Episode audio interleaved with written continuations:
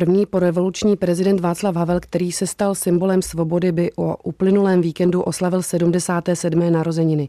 Ve svých padesáti třech letech pronášel svůj první prezidentský novoroční projev, ve kterém upozornil občany, že naše země nevzkvétá. čtyřicet let jste v tento den slyšeli z úst mých předchůdců v různých obměnách totéž. Jak naše země vzkvétá, kolik dalších milionů tun oceli jsme vyrobili, jak jsme všichni šťastní, jak věříme své vládě a jaké krásné perspektivy se před námi otevírají. Předpokládám, že jste mne nenavrhli do tohoto úřadu proto, abych vám i já lhal. Naše země nevzkvétá.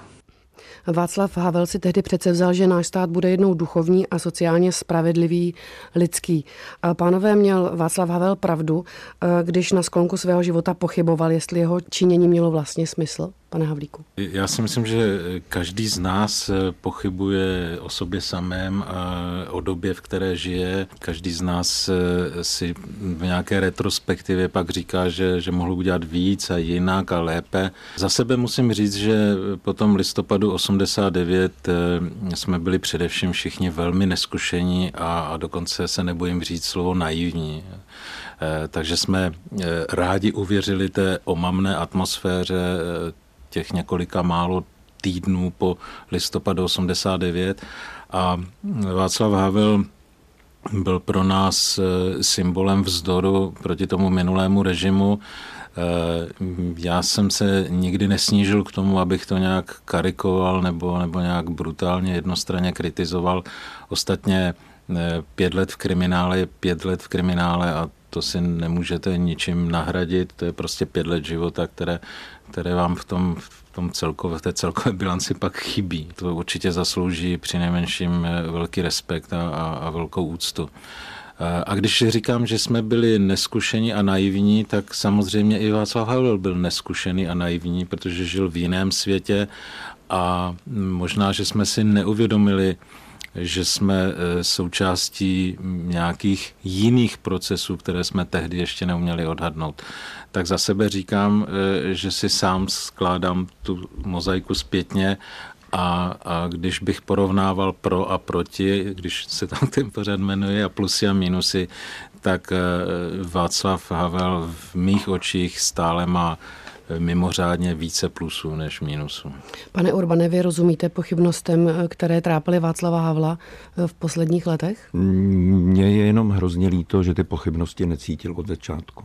Že ta naivita byla v jeho případě ventilována do neochoty vnímat kritiku a obklovat se lidmi, kteří neznali slovo ne a znali pouze jenom ano, šéfe. To, myslím, Václavu Havlovi uškodilo nejvíc, protože bezesporu to byl integrální člověk, který prokázal obrovskou schopnost odporu proti nespravedlnosti, ale neuvědomil si ani on, ani jeho okolí, že něco bourat chce úplně jinou kvalifikaci, než když začínáme něco stavět. A to říkám jako zedník. A stalo se tedy někdy, že vy osobně jste se mu snažil něco říkat a jemu se to nelíbilo, protože nechtěl slyšet ne? Mnohokrát já jsem patřil dokonce k několika málo lidem, kteří nechtěli, aby se stal prezidentem. A my jsme pak na začátku roku devadesát měli několik zásadních nesouhlasů ve všem přátelství, ale velmi tvrdých.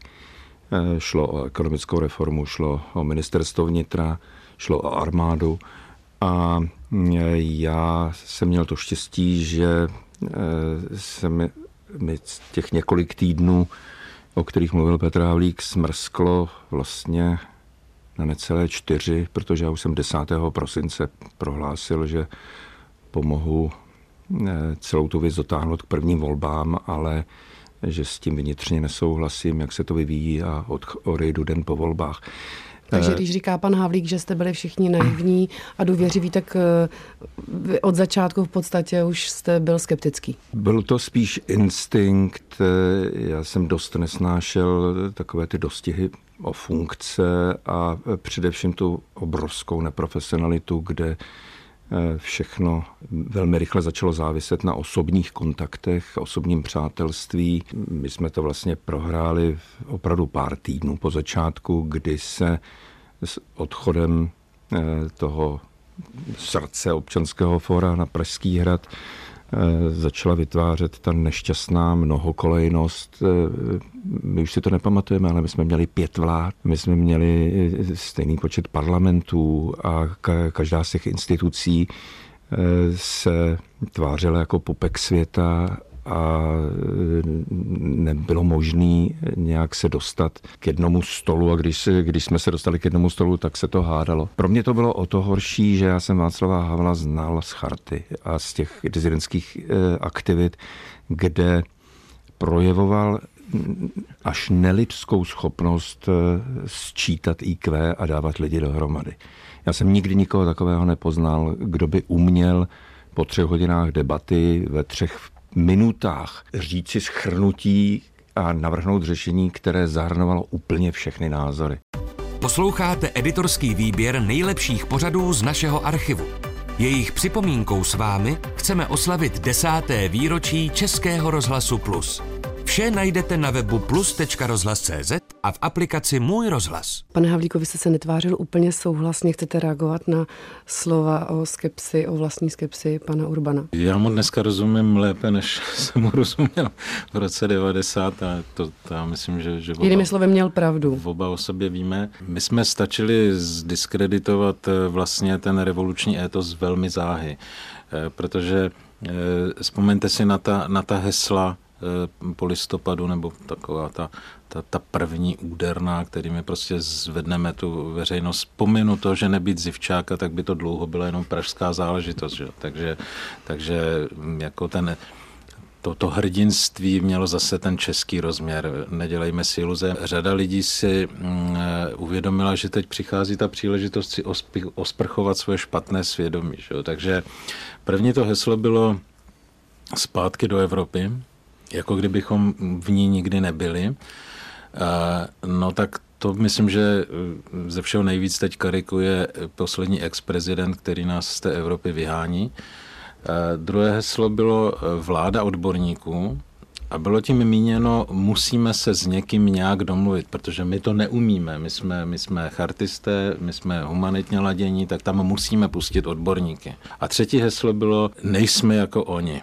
A já myslím, že v tom je tak ta kletba českých dějin, jo? Že, že my často prostě hledáme dohodu tam, kde bychom neměli, protože ustupujeme ze svých zásad a vlastně stavíme, stavíme tu novou společnost, v tomto případě nový stát, na velmi chatrných základech, kdy vlastně je to takový ten nevynucený kompromis, který nám někdo velmi rafinovaně vnutil a, a my se, my se ho pak držíme. A když, když říkám, nejsme jako oni, tak velmi záhy se ukázalo, že ti oni, takzvaní, se rychle stali my, na, naučili se to a celá ta revoluce pak měla takovou tu karikaturní podobu. Já jsem to zažíval v tom terénu v té době na Ostravsku, kde to, to rychle poznáte. Soudruzi se začali oslovovat pane, udělali takový, takový barter, soudruhu, ty teď budeš náměstek, já teď budu ředitel a naopak. Jo. Tak tomu, co říká Honza Urban, já, já svým způsobem rozumím.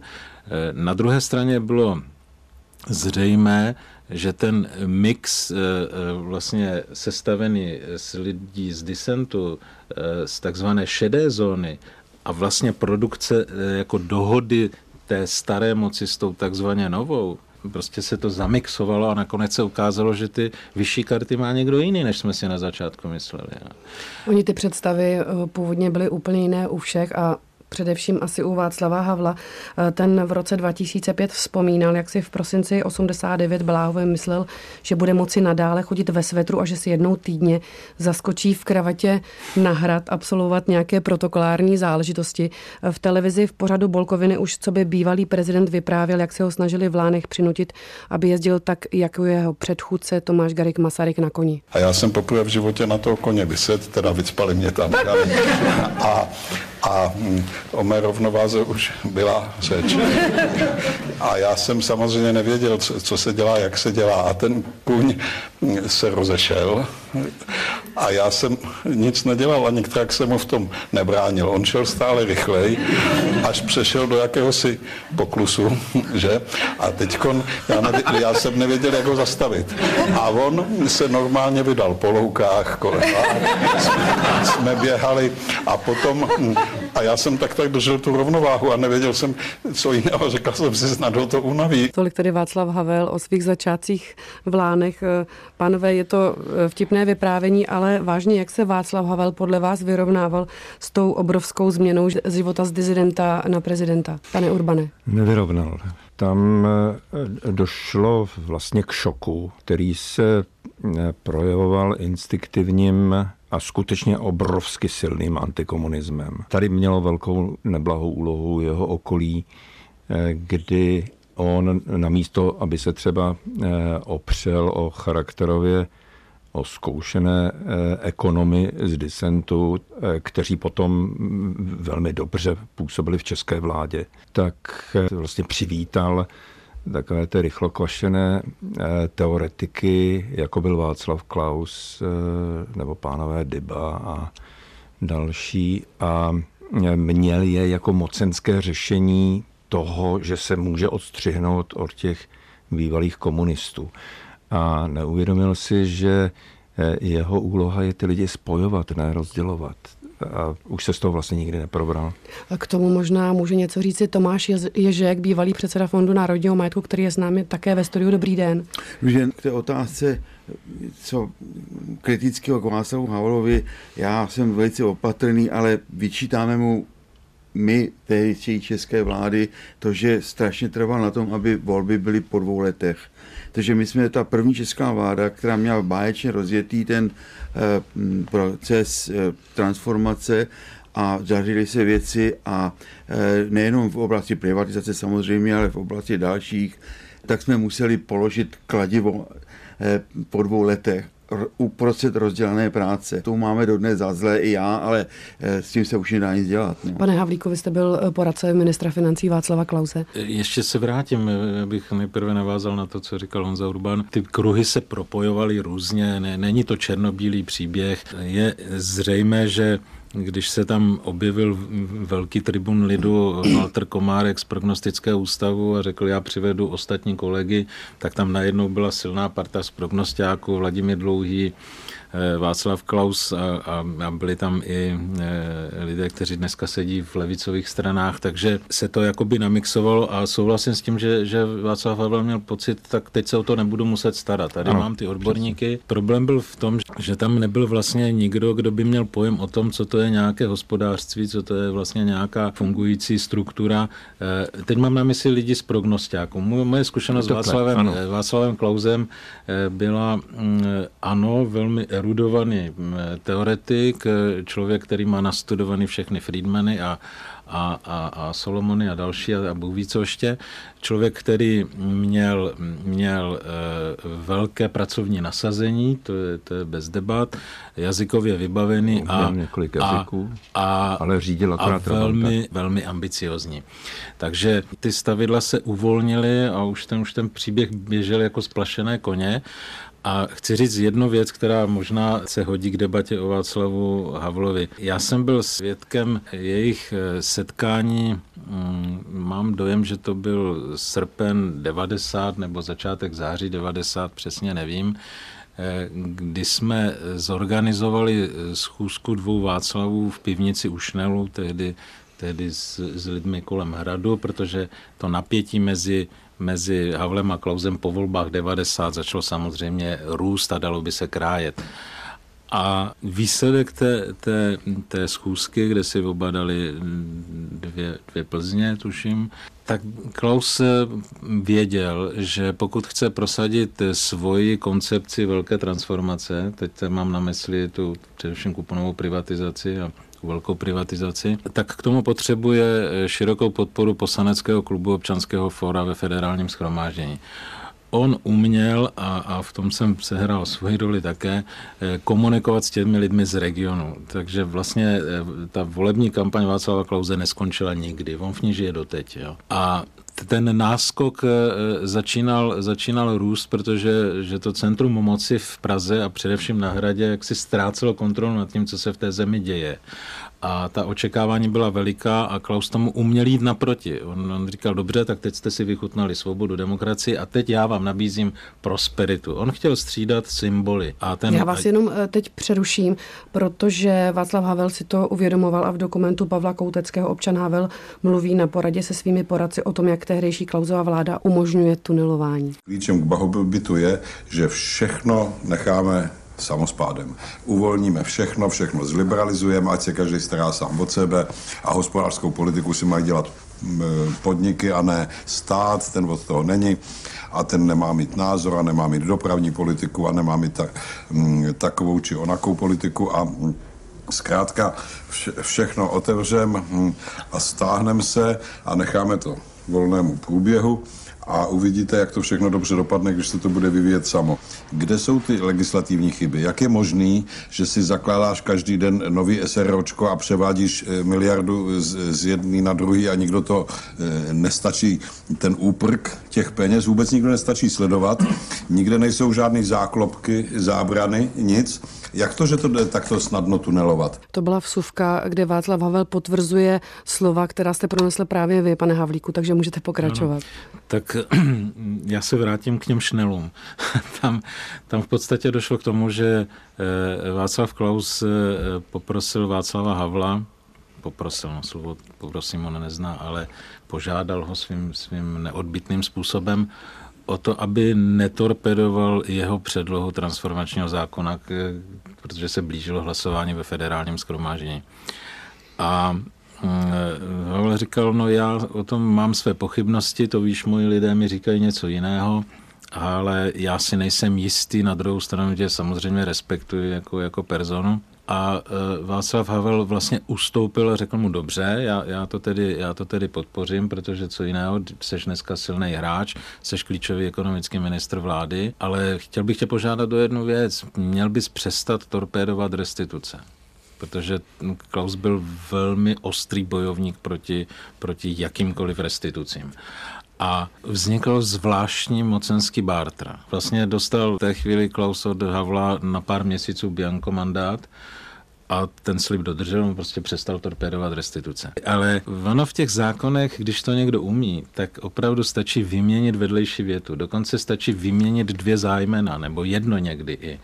A my jsme si nevšimli, Že, že v tom zákoně vlastně v té původní normě byla určitá pojistka, aby se ty budoucí investiční fondy, protože o ty jde, že jo, ty, ty ukradli ten stát, aby se mohl, nemuseli chovat pouze jako správci těch, těch fondů, ale začali se chovat jako majitelé. A ta jedna věta stačí. A já jsem si to vlastně až zpětně uvědomil, protože za tím Dušanem Třískou, který byl vlastně ten hlavní předkladatel té předlohy, jiná věc je, že byl pak vylustrován, tak tam chodili, chodili především pánové, pánové Vostrý a Kožený a to si pak říkáte, je to náhoda, nebo jako proč tam chodili, že jo? Ostatně bratr Dušana Třísky Aleš je zakladatel Moto Investu, že jo? Takže a, a najednou to má všechno jasné kontury. Myslím si, že tohle je na samostatné téma, ale pane Urbane, řekněte mi, jak Václav Havel toto snášel. On nesnášel znejistění, nejistotu jako takovou a velmi brzy poté, co se dostal na Hrad, tak zjistil, že svět se hýbe úplně jiným způsobem, než jaký on je schopen vnímat a předvídat. A nikdy nepochopil důležitost institucí pro demokracii. To, co říkal Tomáš Ježek o tom zkráceném ústavodárném volebním období dvou let, to nebyl jeho nápad. On to jenom loajálně chránil, je to jeden z nejnaivnějších trapasů toho polistopadového období, kdy jsme si mysleli, že po ty dva roky všichni dají svoje osobní ambice stranou a jenom pro blaho národů a státu budou pracovat rukou společnou a nerozdílnou, a jemu se to vlastně rozsypalo pod rukama. A najednou se ukázalo, že při vší jeho intelektuální převaze a až emocionální genialitě, schopnosti dávat lidi dohromady, on není z tohoto světa.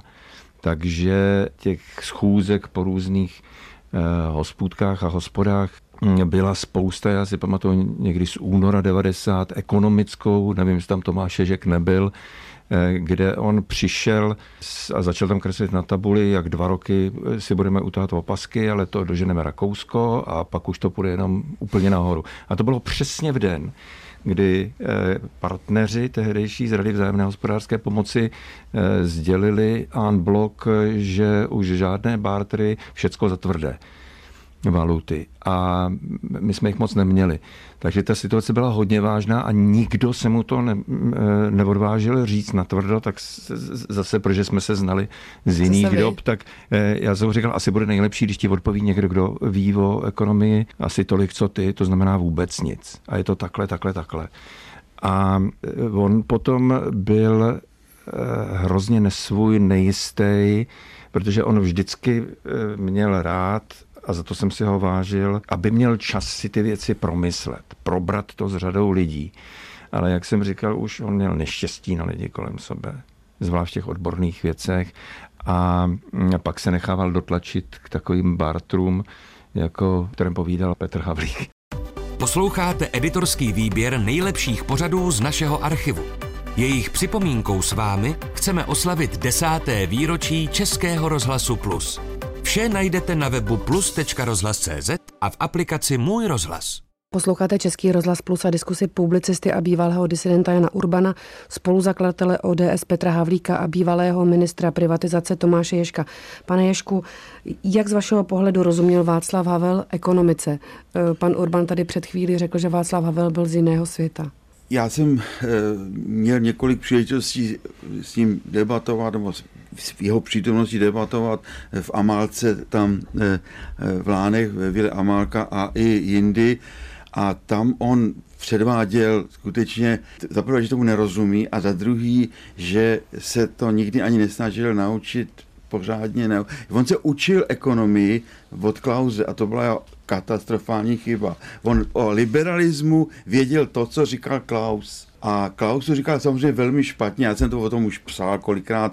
Byl falešný liberalismus, který, který bych to měl velice stručně shrnout, tak znamená, že nechte všechny, nechte to být, nechte to, trh si pomůže sám. To je nejhrubější, nejšpatnější věta, která tady padla, a on toto si myslel o ekonomii, že takhle to chodí, a to se dověděl od Klause. Kdyby býval šel ke kořenům a nebo ke, ke klasikům, jako byl e, Smith, Lord Acton, liberále, tak, tak to samozřejmě, ale to on nikdy nečet. Jo. Čili on tu ekonomii e, se učil od Klause a tudíž ji nerozuměl, a nejenom, že ji nerozuměl, už všechny ty hrubé chyby, e, které se postupně kumulovaly e, v tom Klausově názoru na to, jak se ta hospodářská politika má dělat, on přejímal a Tom, těma očima se na to díval, a to bych mu vyčítal. No. Pane Urbane. Já po letech, když jsme se opět začali stýkat, tak on to v jednom rozhovoru vyjádřil hrozně krásně. On říkal, já jsem si myslel v tom osmdesátém devátém, že nejdůležitější je svoboda, ale ona spravedlnost je podstatně důležitější, protože na ní ta svoboda záleží. Když nemám spravedlnost, tak ne, nejsem ani svobodnej, protože se vytváří jenom jiné, jiné nespravedlnosti. A za to jsem si ho hrozně vážil. A pravdou je, že v knize Prosím stručně si za to Václav Havel sypal popel na hlavu. Cituji, měl jsem daleko víc spoléhat na svůj zdravý neodborný rozum a méně na to, že odborníci vědí, co činí. Vzpomínám si, jak mi už lecos bylo tehdy podezřelé, ale neodvažoval jsem se moc křičet. Zlom přišel až při Rudolfínském projevu, hmm. kdy Václav Havel v prosinci devatenáct set devadesát sedm mluvil o prorůstání biznesu do politiky a o mafiánském kapitalismu. Mnoho lidí si myslí, že demokracie, nedemokracie, Opět jsou u moci lidé nedůvěryhodní, kterým jde víc o vlastní prospěch než o zájem obecný. Mnoho lidí je přesvědčeno, že poctiví podnikatelé jsou na tom špatně, zatímco podvodní zbohatlíci mají zelenou. Převládá přesvědčení, že se v této zemi vyplácí lhát i krást, že mnozí politici i státní úředníci jsou úplatní a že politické strany, ač všechny bez rozdílu krásně mluví o svých čestných úmyslech, jsou tajně manipulovány podezřelými finančními skupinami.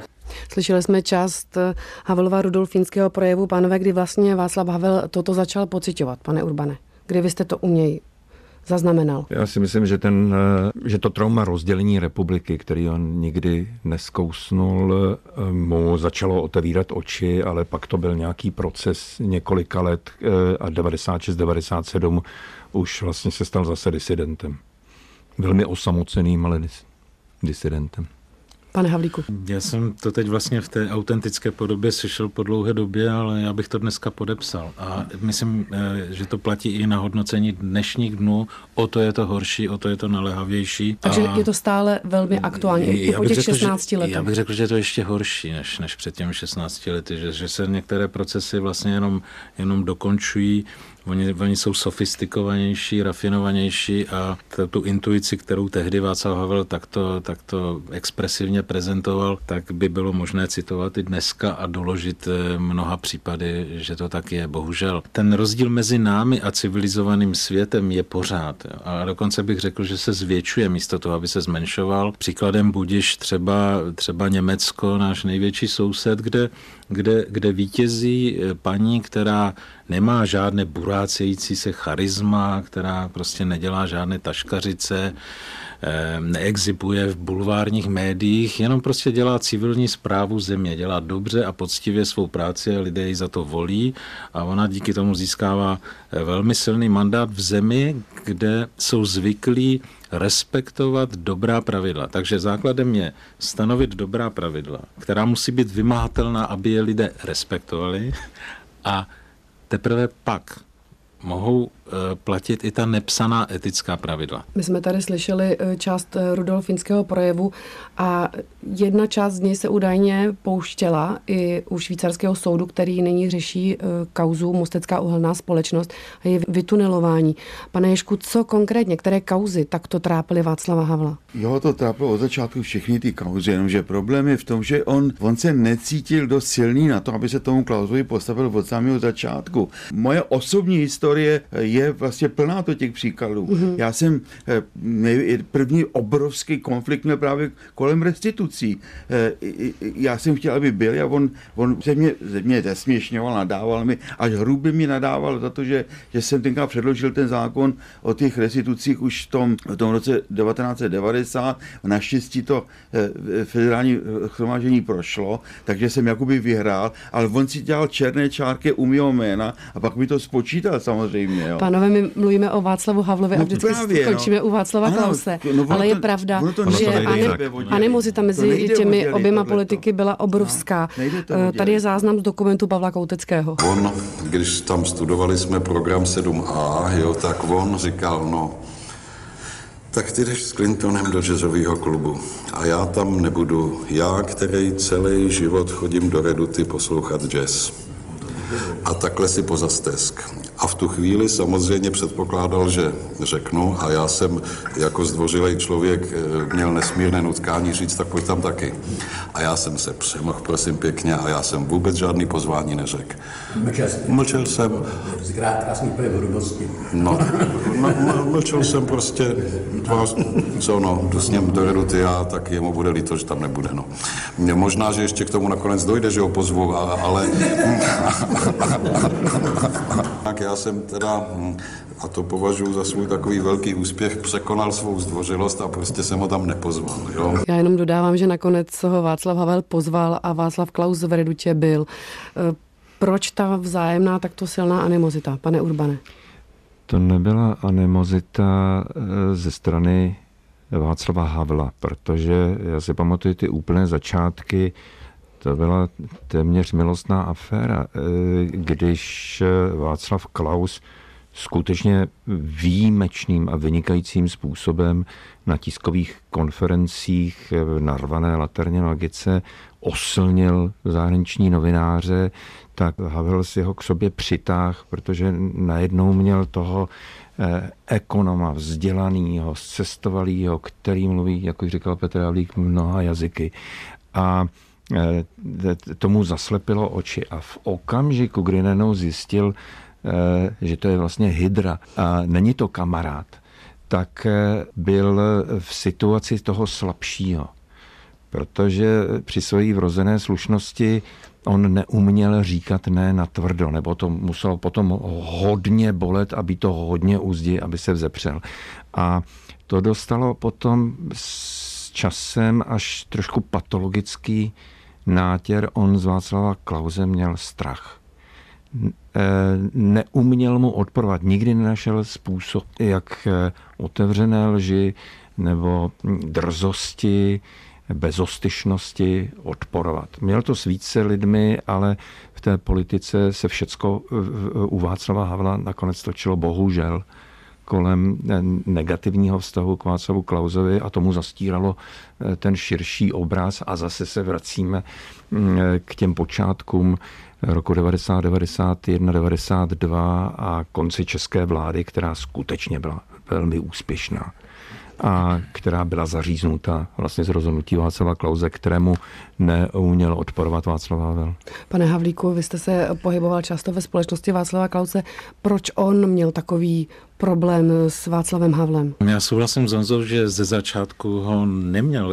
Klaus prostě měl svůj plán step by step posilovat svoji pozici a ze začátku pro něj bylo výhodno, dělá věci, které jsou pro něj výhodné. Že je potřeba říct, že Václav Klaus je především egocentrik a brutálně egoista. Ono to chvíli trvá, než to člověk pochopí. A mě to trvalo asi, asi dvacet měsíců, než jsem to takhle definitivně pojmenoval. Ale, ale on v těch prvních týdnech věděl, že že si může tu pozici posilovat pouze silnou vazbou na Havla a, a, a vlísával se do té přízně. Já jsem o tom před asi rokem mluvil s nedávno zesnulým Slavkem Hubálkem, který si to pamatoval a už to tehdy posuzoval jako psycholog, že, že to byla vlastně jakoby obratná hra. Jenom chci říct, já jsem Václava Klause vyfasoval jako šéf volební kampaně v roce devadesát na Severní Moravě. Myslím, že to byla největší zásluha Petra Kučery, který ho tam jako šoupnul v naději, že Klaus v té Ostravě musí dostat přes papulu.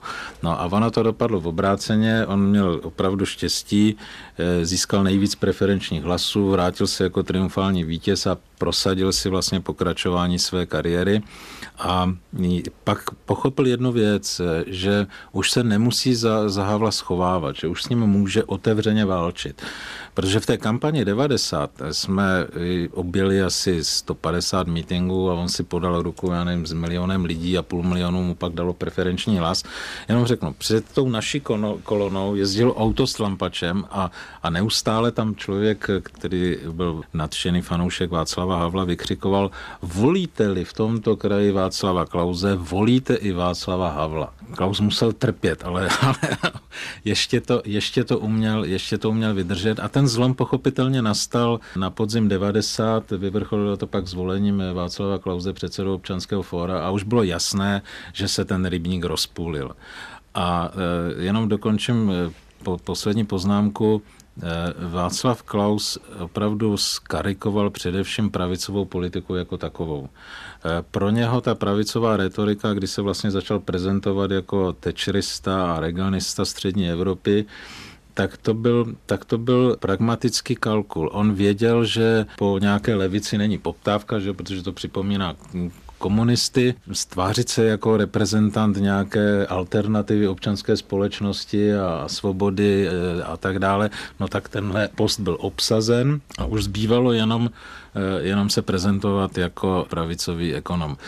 Ale vy říkáte, že vlastně potom už s Havelem uh, otevřeně bojoval, ale Václav Klaus to dodělá doteď.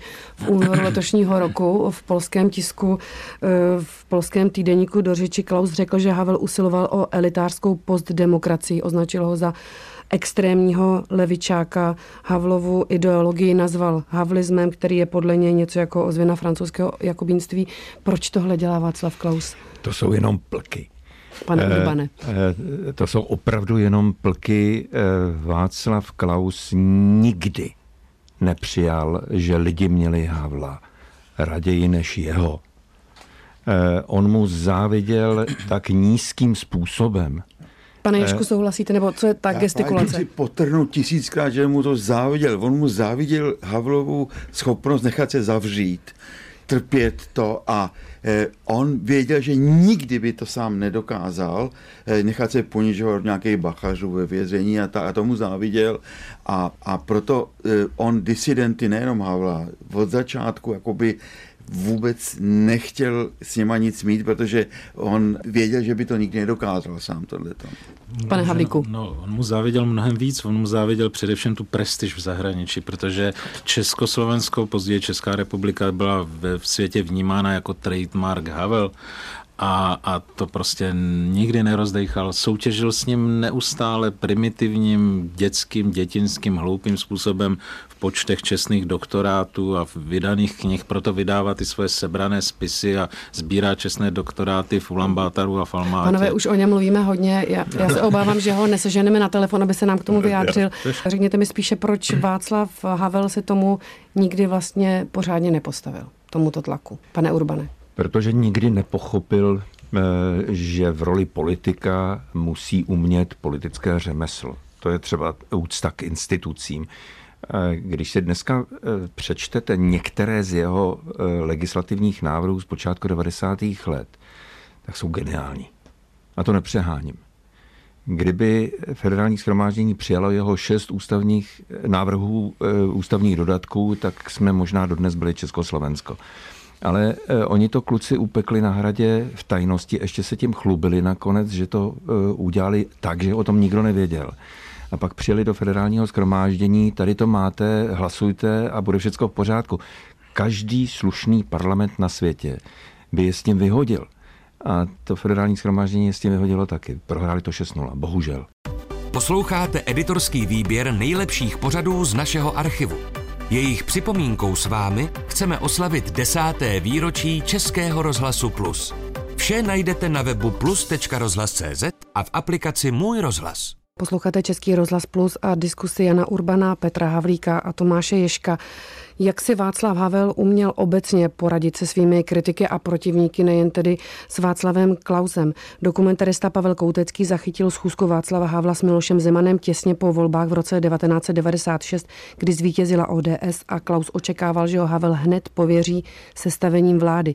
Zemanova Č S S D tehdy skončila ve volbách druhá a Zeman Havla nutil, aby Klause nepověřil hned a aby ještě všechny předsedy stran sezval k jednání u kulatého stolu. Ale myslím si, že je čas, kdy je potřeba ukázat pevnou ruku. Můj názor je, že teď je možné obnovit vaši autoritu z počátku Občanského fóra. Tento okamžik se nevrátí. A pokud se budete dotazovat, jestli smíte pozvat, tak je to vlastně příklad toho, že autorita prezidentského úřadu by byla snížena. Prezident se neptá, zda smí pozvat. Prezident zve, pane prezidente.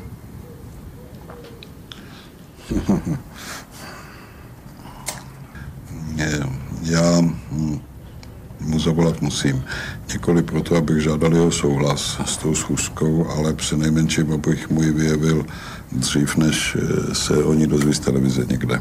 Slyšeli jsme hovor Václava Havla s Milošem Zemanem, který teď tedy ukazuje, jak se prezident neptá, ale rovnou koná. Pánové, jaký byl Václav Havel při klíčových vyjednáváních z politiky? Pane Urbane. U toho já jsem pak už nebyl, takže to mám jenom zprostředkovaný.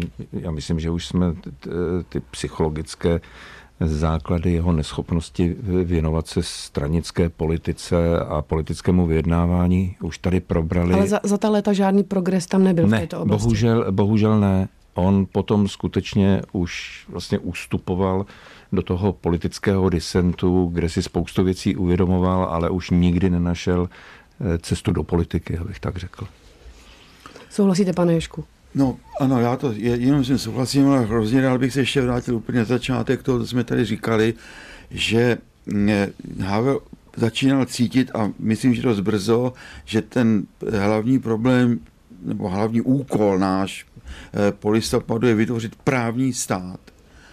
Právní stát, práv, vládu zákona, ale nedokázal nebo neměl dost energie, aby dal dohromady analogicky silnou skupinu právníků a právně smýšlejících lidí, typu jako byl Vojtěch Cepl například, kteří by začali na tom systematicky pracovat. Tady bohužel, a já to říkám bohužel, protože já jsem byl členem té skupiny, vznikla skupina, silná skupina ekonomů. A já si čím dál tím víc myslím, že ta skupina ekonomů nemohla nikdy dobře fungovat bez těch právníků. A ty právníci tady prostě chyběli, ty byli roztroušeni. Oni navíc ještě ty právníci byli cvičeni v tom pozitivním právu, kterým vynikal nacistický Německo, že to je německý myšlení, to je právo, který se stává vlastně z příkazů konkrétních, co, co má udělat. A tohle ten, to je ta, ta skupina právníků, těch pravých právníků, právníci, kteří by budovali soukromé právo, tak tady vůbec nikdy nevznikla. A Havel to měl nějakým způsobem se toho ujmout nebo dát mu ten impuls, ale to tu nikdy nevzniklo. Takže ta právní stránka nebo ta právní základ toho našeho polistopadového vývoje byl tady silně, ne zanedbán, ale prostě nedělo se tady nic důležitého a hlavně nic podstatného se tu nestalo. Jo? To je... Já bych řekla, pánové, že Václav Havel byl v podstatě čím dál skeptičtější. V roce dva tisíce osm jsem s ním moderovala debatu v brněnském divadle Na provázku a tam mi vlastně řekl, že má o vývoj české společnosti obavy. Jaký máte pocit z toho, že komunisté znova ovládají kraje? Stávají se k moci? Cítíte tam třeba svoji zodpovědnost nějakou? No, spíš se mě někdy na chviličku zmocňuje pocit, zda jsme to všechno nedělali zbytečně. Mě tehdy docela zamrazilo. Překvapuje vás, že až takto Václav Havel uvažoval, pane Urbane? On měl ke konci svojí politické kariéry a po jejím konci obrovské výčitky svědomí. My jsme měli zakázat komunistickou stranu, protože aby jakákoliv společenská změna nebo revoluce měla smysl, tak musí nastolit pocit spravedlnosti. A to se nám nepodařilo a teďka po těch dvaceti čtyři letech jenom sklízíme plody svojí nerozhodnosti. Byl čím dál tím osamělejší, smutnější, uvědomoval si svoje chyby, což pro mě, jeho dlouholetého kritika, je známka velikosti. Ale už s tím neuměl nic dělat. Pane Havlíku. Asi je to tak a ty, ty, ty výčitky asi nemá jenom Václav Havel, ale, ale každý soudný člověk, který který je schopen nějaké osobní retrospektivy kritické, tak, tak, tak se musí nad tím zamýšlet. Pak jsou jiní, kteří o sobě vůbec nepochybují a kteří... Nedostávejme se. Kteří, kteří razí svůj buldozer, ne, ale ono prostě to k tomu sklouzne. Václav Havel prostě viděl, jak ten jeho symbol vyhasíná, je, je vlastně alternován jinou značkou. A je možná, možná deficit jeho osobnostní výbavy, že si, že si neuměl tu pozici vynutit. Pane Urban, jak to vnímáte vy s tím symbolem? Zůstává dodnes Václav Havel silným symbolem? Bezesporu. Víte, on měl jednu hroznou smůlu. On nedokázal nikdy v té politice prosadit základ svojí osobnosti. On jako politik přemýšlel o blahu země. On samozřejmě byl taky egocentrik a měl rád pochvalu, ale vždycky se vztahoval k té zemi a k, k historii. Proto, jako už v lednu devadesát, on se omluvil třeba za násilnosti při odsunu sudetských Němců a je to problém, který je bohužel živý i po těch dvaceti čtyři letech a měl pravdu. A viděl dopředu, protože se zabýval otázkou svědomí, otázkou nejlepšího zájmu toho národa a té země a pro tohle přemýšlení nikdy nenašel partnera. Chybí nám Václav Havel jako morální autorita, pane Ježku? No, určitě chybí a chraň pánbu, abych ho nějak, já ho nechci kritizovat, protože ho strašně mám rád a mě chybí osobně jeho osoba, jeho, jeho přítomnost, ale on si nedokázal kolem sebe vytvořit lidi, kteří by mu pomohli v prosazování nebo v tom tahu na ten právní stát. On kolem sebe lidi neměl, jo. A byli roztroušení, ale nikdy netvořili nějakou homogenní nebo silnou skupinu, která by se dokázala postavit proti tomu, co kolem sebe měl Klaus. On už to dneska taky nemá, jo. Ale Havel to v kritické době neuměl vytvořit. Mě by teď spíš zajímalo, jak v praktickém životě chybí ta morální autorita. Pane Havlíku, nakolik se změnila politika vlastně i od smrti Václava Havla? Myslím, že potom v těch prvních letech jsme, jsme čekali od té změny společnosti více, než nám mohla ve skutečnosti dát. Že? Ono se to promítá do, do osobních zájmů a do, do různých komunit a podobně. Ti, kteří pochopili to jádro vlastně toho, toho Havlova poselství, tak s tím umí žít a umí si, umí si najít zdroj, nějakou inspiraci i doteď, i po jeho smrti. Ti, kteří s ním měli problém, a přiznejme si, že problém měla vlastně většinová společnost. Celá, celá ta šedá zóna prostě těžce nesla to, že jim někdo nastavuje to, to zrcadlo, že jim někdo připomíná jejich, jejich určitou zbabělost v tom minulém režimu. Takže Havel byl, byl předurčen k tomu permanentnímu souboji o výklad své vlastní osobnosti a, a myslím, že souhlasím s Tomášem Ježkem, že, že k tomu potřeboval armádu spojenců, kteří by mu v tom pomohli a on je spíše lety ztrácel, než by je získával. Jo. A ta, ta, ta společnost vlastně jakoby opouštěla dobrovolně tenhle ten náročnější projekt té, té demokracie, která je postavena na, na osobním nasazení, na osobním riziku, na pokoře, jo, a na, na takové té skutečné opravdovosti. A my jsme sklouzli k tomu kultu konzumu, e, rychlý úspěch, hlavně, že budeme mít všichni plné košíky v létě na hurgádu, ať to sviští na cvičišti. A, a, a chceme, nechceme, jak říkal Václav Havel, růst a růst tak, růstu. A nebudeme se zdržovat nějakými keci o demokracii, svobodě, instituce vlastně nepotřebujeme, všichni jsme happy. No a teď přichází ta doba účtování, že teď, teď se ukazuje, že, že nám vlastně tu, tu, tu republiku ukradli piráti a že ten Havel měl nejen pravdu, ale měl být i ostřejší v tom odporu. A poslední slova budou patřit Janu Urbanovi. Řekněte mi, je něco, v čem Václav Havel byl, je a bude nenahraditelný? Česká společnost nikdy nebude mít dost příkladů, které by jí připomínaly, že o všechno se musí každý postavit sám za sebe. Ta osobní zodpovědnost, to je ten krystalicky čistý Václav Havel. Do toho patří ta schopnost reflexe, do toho patří schopnost přiznat chyby. A já si ho nikdy nepřestanu hážit. Právě proto, že jsme se spolu často hádali. Ale nepamatuji jediný případ, kdyby on jednal z důvodu, aby vytáhl sám sebe nebo nějaký svůj zájem, aby někoho podvedl. On byl pro mě nádherným příkladem lidské slušnosti. A ta morální autorita, kterou si tím na jedné straně postavil, to je to, co tady chybí. A já jsem hrozně rád, že jsme schopni ho kritizovat, ale nesmíme zapomenout na to, že tohle je vlastně jediný člověk, který nás po tom komunistickém šílenství dokázal dávat dohromady. Děkuji, našich padesát minut vymezených pro dnešní Pro a proti je u konce. Díky, že jste si našli čas a přišli k nám do studia bývalý disident a publicista Jan Urbán. Děkuji, nashledanou. Díky, nashledanou. Spoluzakladatel O D S, dnes předseda strany Občané C Z Petr Havlík, nashledanou. Nashledanou, děkuji. A bývalý ministr a dnes vysokoškolský pedagog Tomáš Ježek. I vám díky za váš čas a nashledanou. Děkuji za pozvání, nashledanou. Od mikrofonu se loučí a příjemný poslech dalších pořadů Českého rozhlasu Plus vám přeje Renata Kalenská.